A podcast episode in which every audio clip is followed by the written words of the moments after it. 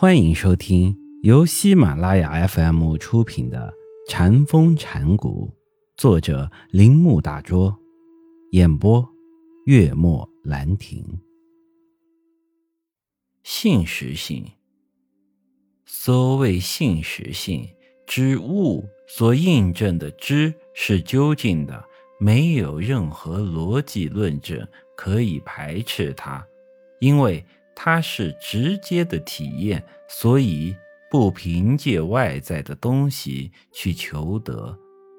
在这里，逻辑所能做的只是解释它，用我们心里所具有的任何知识去解释它。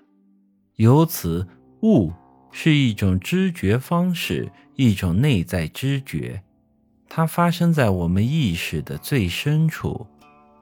由于禅的知觉是经验的最后阶段，所以没有这种经验的人是不能否定它的肯定性。凡是信实和究竟的，绝不是消极否定的。否定性对我们的生命没有丝毫价值，对我们的生活也没有任何引导。它不是推动的力量。也不会给我们一个休息的地方。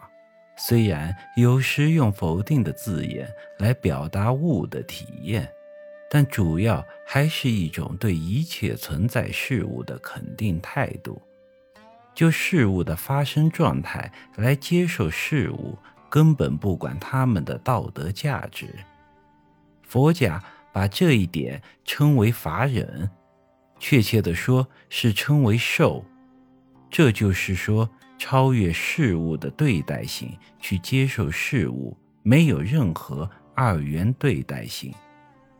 有人可能认为这属于泛神论，但是这一名词具有哲学意义，看不出可以用在禅上。如果这样解释禅，禅的体验就会遭受无情的误解和亵渎。大慧禅师在写给妙正的信中说：“古代圣人说道，并不需要特别修炼，只要我们不亵渎它就好。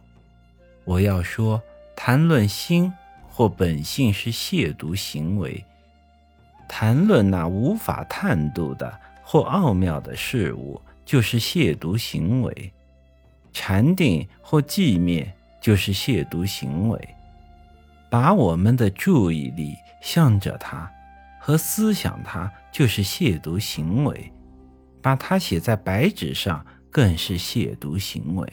那么，我们应该怎样决定我们的方向，并适当的处理它呢？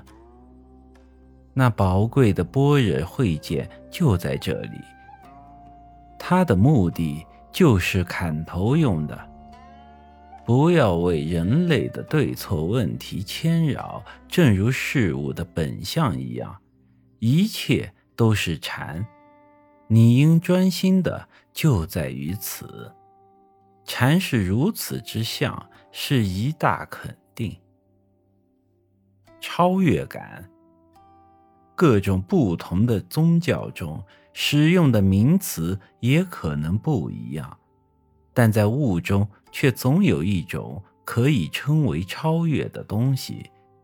这种体验确实是我自身的体验，但我觉得它的根源是在别的地方，把我紧封在里面的外衣，在我达到物的境界时就撕裂了。这并非说我一定与一种比自己更大的东西合为一体。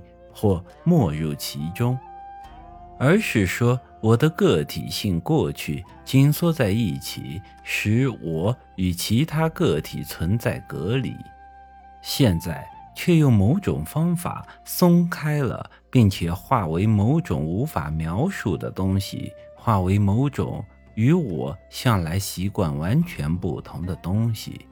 继之而来的感觉是一种完全解放。或完全安静的感觉，这是一个人最后到达目的地时的感觉。本集播讲完毕，请您继续收听。